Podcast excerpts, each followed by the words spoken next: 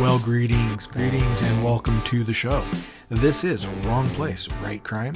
I'm your host, Frank Zafiro, and this is an open and shut episode with Nick Feldman. Nick is uh, the author of the Mina Davis series and the frequent host of the Seattle Noir at the Bar events, which are always fun.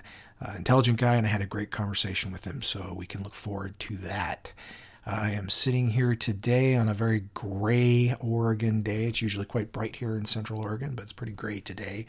And I am joined by Richie and Wiley, my faithful doggy riding companions, and Pasta the cat, who will probably make his displeasure known at any moment uh, in a way that I will be unable to edit out. So hopefully that doesn't occur.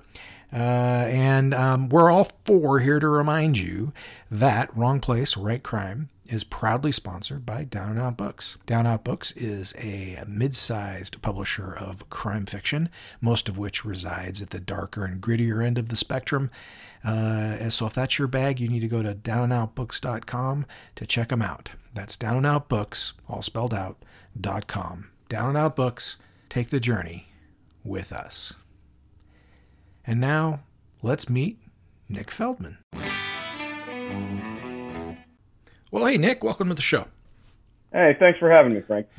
You know, I wanted to start by talking a little bit about um, my first real experience with you. I mean, I, I, met you at Left Coast Crime, so uh, there's that. But um, shortly after that, a few months after that, uh, you had Colin Conway and I over to Seattle for Noir at the Bar, which you host down in the Alibi Room, which is absolutely the greatest place for a noir at the bar I've ever could ever imagine.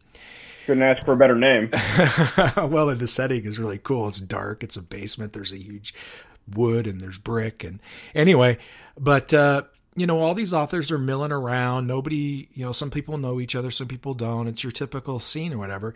And instead of doing like most uh, masters of ceremony do and hey everybody we're going to get started if you'll take your seat you know hi i'm nick that kind of thing.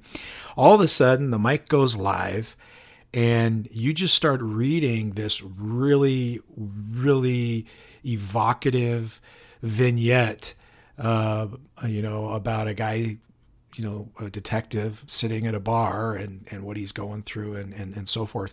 And it was just it was a super cool way to open a a program like that, and it was so well written. I I have to ask you: is have you done anything else with that, or is that basically the life that that piece lives?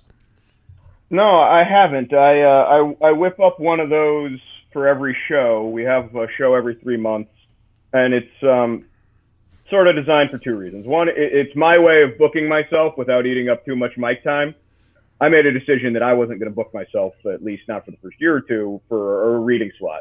Uh, so on, on the one hand, this lets me kind of cheat that and do a little, you know, three minute piece uh, while every, you know, before everybody else does their pieces.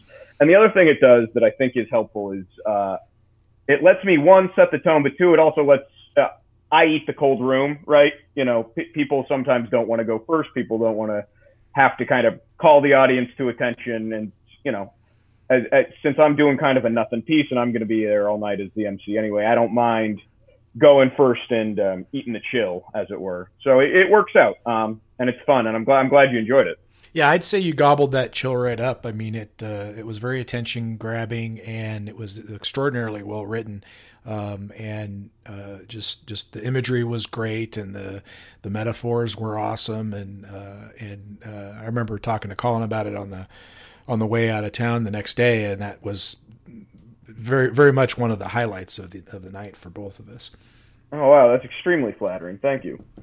But you're not just the MC of at the Bars in the Seattle area, although you you, you do do that. Um, but you're the author of the Mina Davis series. Um, and I noticed that Mina Davis is uh, co-authored or at least collaborated with uh, Lysandra Silber. She is the cover artist. Okay, um, there you go.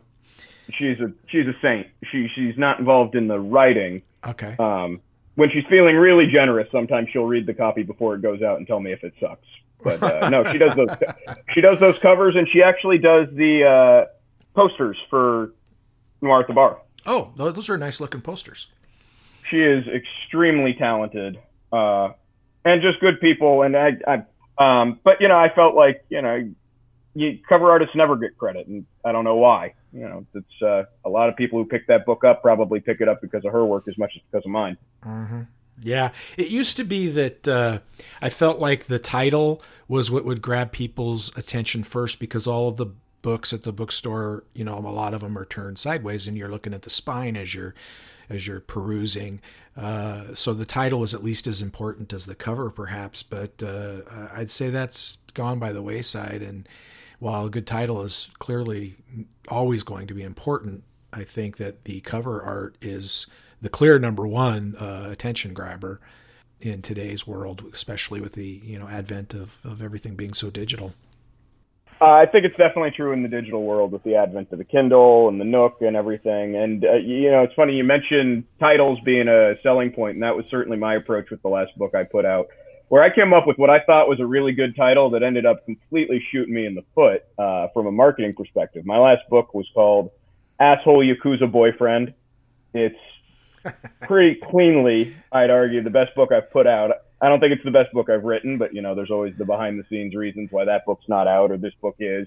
Anyway, uh, I was really proud of that title. Everyone who hears that title likes that title. I know people who've picked the book up because of that title, but I also can't advertise on Amazon or Facebook or you know any number of other platforms because it's got, it's got a swear in it. Yeah, I wonder if there's a way around that. I wonder if you could make a graphic adaptation of the title and like slap a censored label across the word or something and then so we tried a couple things. The first thing we did was we we we did ass with an at sign and two dollar signs. That didn't work. Then we tried censoring it and that kind of worked. And what we ultimately ended up doing for the marketing push and i'm you know this was better than nothing but i would have been better off giving it a different title is we just we just cut that title entirely and put Mina Davis 2 on it mm. Mm-hmm. Well, I want to get into Mina Davis, but first, uh, I, you know, I was uh, pretty Im- impressed with your uh, short bio here on Amazon. I thought I would share it with the listeners. Oh, uh, it says Nick Feldman writes books about tough women, drunk men, and people who wish they were in Humphrey Bogart movies. When he's not doing that, he enjoys tough women, whiskey, and Humphrey Bogart movies. He has made a celebrity cry, and he hopes to one day punch Kanye West right in his stupid face. So I'm going to work backwards here. So why is Kanye West's face stupid and deserve to be punched? So the Kanye thing, and I did not realize that was still up there, and it's probably not aged gracefully. But when I wrote that description, it was right after Kanye had come out with his interview where he was uh, I'm a proud non-reader. I don't know what books ever did for anybody, and kind of proselytizing the idea that books are bullshit and that people oh. shouldn't waste their time. And I'm sitting there thinking, like, hey, man, not everyone is born a musical idiot savant who can just kind of ride this one thing they're good at to fame and fortune. Right. Books are maybe good for some of your audience, even. Shut the fuck up. That makes sense. He has not given me a reason to change that that blurb yet, even if that blurb's, you know, uh, sort of inciting incident has been lost to the sands of time. well, it's kind of funny because uh, the way the world works, because here we are on a crime fiction podcast uh, talking about him. So, um, but uh, yeah, he knows what he's doing. yeah, exactly. Uh, who who did you make cry? How'd that happen? Uh, that, that's that's a story that does not reflect super well on me, and probably I'm not going to say who it was for a variety of reasons. Uh, I met a celebrity when I was in high school who was at a school event um, as a guest of one of my classmates, and this celebrity could not grasp the concept that I didn't know who they were, and I legitimately didn't. Uh, and this escalated really more than it should have. Um, and I, I called that celebrity a pretty awful name, and they didn't take it well. I was also in a pretty bad mood already that day. The girl I wanted to be there with was there with somebody else. Yada yada yada. But oh yeah, yeah, yeah. Well, I will totally respect your anonymity there, but uh, there's there's got to be a good story in the background there. I hope to hear sometime. Yeah, it, it's a bar story when I feel like embarrassing myself.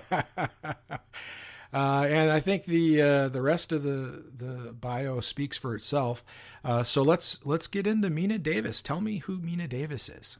So Mina is interesting that she ended up being the character that's kind of most associated with my career and the person I spend most of my time with, and that when I came up with Mina, she wasn't supposed to be a detective, and she wasn't even really supposed to be the main character. Uh, maybe eight or nine years ago, I was writing a book called Dueling Cyrano's, which was going to be a literary novel, and the premise was basically, uh, if you're familiar with Cyrano de Bergerac, and for um, for anybody in the mm-hmm. audience who might not be, the basic premise is there's a ugly, brilliant man, or at least he he's ugly, who's in love with a woman, and then he meets this handsome less brilliant man who's also in love with her, and he thinks that she deserves the handsome man, so he writes, you know, love poems for him and really whispers in his ear and gives him all of the tools to romance this woman mm-hmm. um, while loving her from afar. And I, I, love that story. It's one of my favorite plays.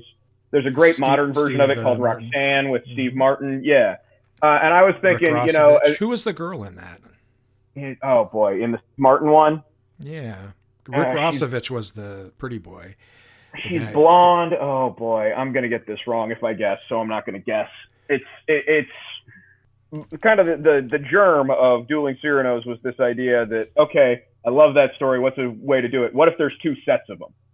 So I had uh, this woman, this female character who was sort of the uh, I think her name was Jasmine, who was the object of desire for four characters. Where there was this kind of alcoholic restaurateur who's too old for her and knows it, but he's got this handsome bust she thinks is cute that's a total doofus who he's trying to kind of mentor and then on the the other side there is this you know one of her classmates at college who's very in love with her but kind of has no character who through dumb luck meets this sort of washed up mobster who is also enamored with her but doesn't think he deserves her and kind of serves as his sort of influence and kind of these two competing gambits was the the the, uh, the core premise. But Mina was the main character's best friend and the narrator. She was supposed to be this kind of shy mm. character who plays sort of the Ishmael and witnesses most of the events. Mm. And then it, at the end of the story, there's something that happens that sort of turns her into the Mina we know today. But that was never planned initially, and I wasn't planning to do with it, anything with her really after that book. But what happened was I was writing this book by hand,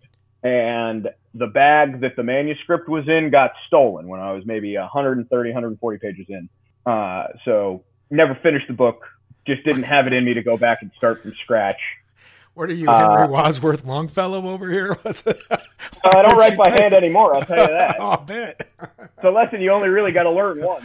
That's um, a painful one, brother. That's a painful one that one stung. I can't be too pissed about it. In that, you know, the stuff that I've done with Mina is probably a bit more marketable than what I was than what Dueling Cyrano's would have been. But anyway, about a year later, I was trying to deal with a pretty bad bout of writer's block. I'd, I, I had just been through. Uh, I was in an apartment fire. Um, I guess nine years ago now, and it really screwed up my life. And I was trying to get back into writing after that uh, and I couldn't get anything going, and so I was just kind of going through my mental rolodex of characters that I wasn't using for anything, and so I picked Mina and this serial killer that I had written about in like freshman year of college, and it was like, all right, I'm going to throw these two characters at each other and see what happens.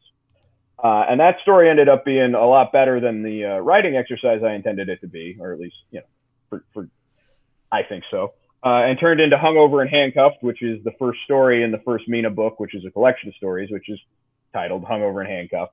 But uh, the, the kind of character she had evolved into uh, really gripped me as this sort of gender flipped Philip Marlowe, um, where she's got this kind of cultured background that she largely ignores. And she's sort of resigned herself to this life of, you know, living in the gutter and the shadows and, you know, matching wits with the scum of the earth um, because she's kind of feels like she's too screwed up to have a normal life and doesn't particularly want one. And for whatever reason, that spoke to me, and that sort of led to the, uh, you know, the I wouldn't call it a theme, but something that pervades the Mina series is the idea of just inverting as many of the noir tropes as possible. So yeah, the hard-boiled PI is a, you know, is a woman, but also the friend on the force is a woman, and the sexy, mysterious stranger that can't be trusted is a guy. And I've become a little bit less religious about that as the series has progressed because you know any, any, any absolutism becomes limiting. But it was a really fun thing to start with, and it got me really excited about her and the world she lives in, and uh, now I'm stuck with her. So, how would you describe her? Who who is she in terms of uh, personality?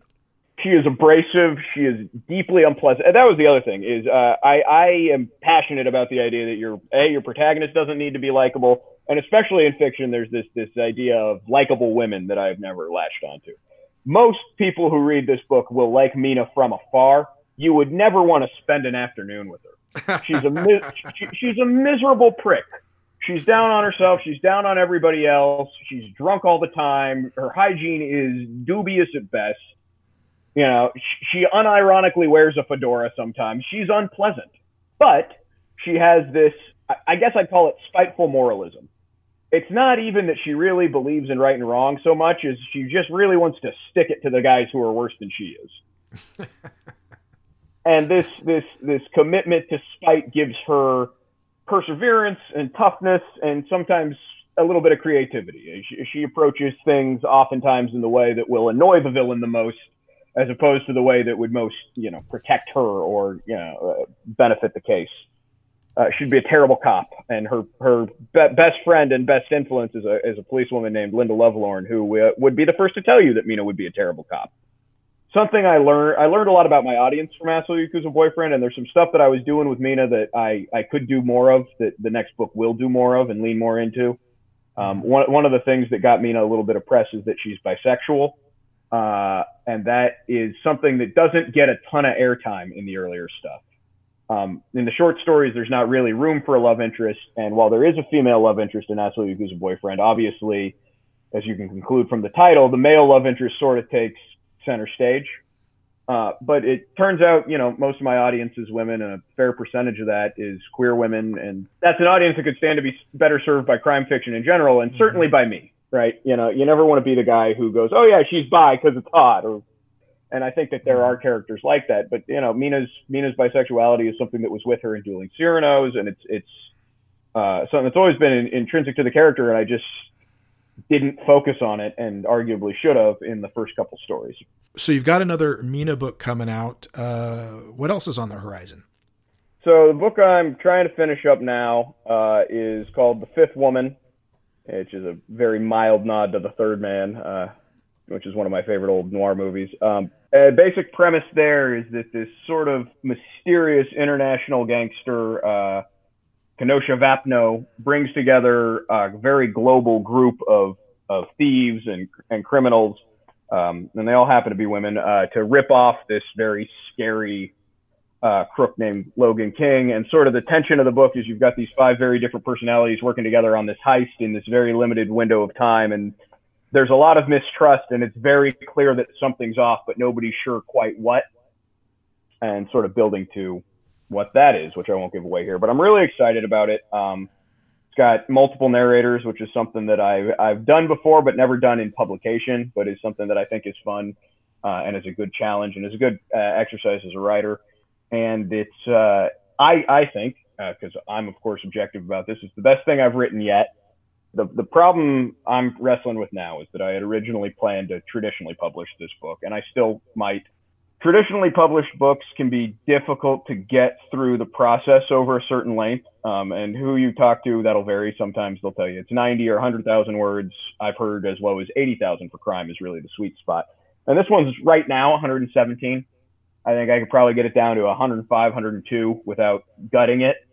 But I, I don't know that I like the version of the book that's 90,000 words, right?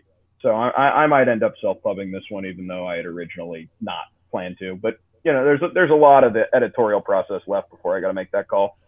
Um, well, Nick, I'm glad that you made it on the show. Uh, we've been planning it for uh, darn near a year now. So, uh, well, I appreciate you coming on the show, Nick, and we'll see you soon. Uh, thanks so much for having me, Frank. Well, there you are, folks. Uh, now you know Nick Feldman better than you did before. Fun guy to talk to, uh, great at the conferences. Next episode, we're going to talk to Paul Katz, who has written a novel called Disorder that I will let him describe in our next episode. Uh, but that's next episode on Wrong Place, Right Crime. Quick Zafiro update for you. My second Spokompton novel, In the Cut, just came out on the 27th of January, and it is available from Down and Out Books. If you like dark and gritty, that is this book. It's part of my Spokompton series, which tells its stories through the eyes of those who are on the wrong side of the thin blue line. Uh, in this case, it's a man named Boone who is prospecting for a motorcycle gang. And I'll let you discover the rest on your own.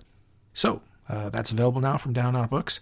Paul Katz on our next episode. want to say thanks to Nick for coming on the show, Down Out Books for being a great sponsor, and you, my constant listener, for uh, firing up this podcast and for listening to me and uh, someone more interesting than me jabber on about crime fiction and life in general. Uh, until next time, this is Frank Zafiro reminding you that sometimes you got to be in the wrong place to write crime.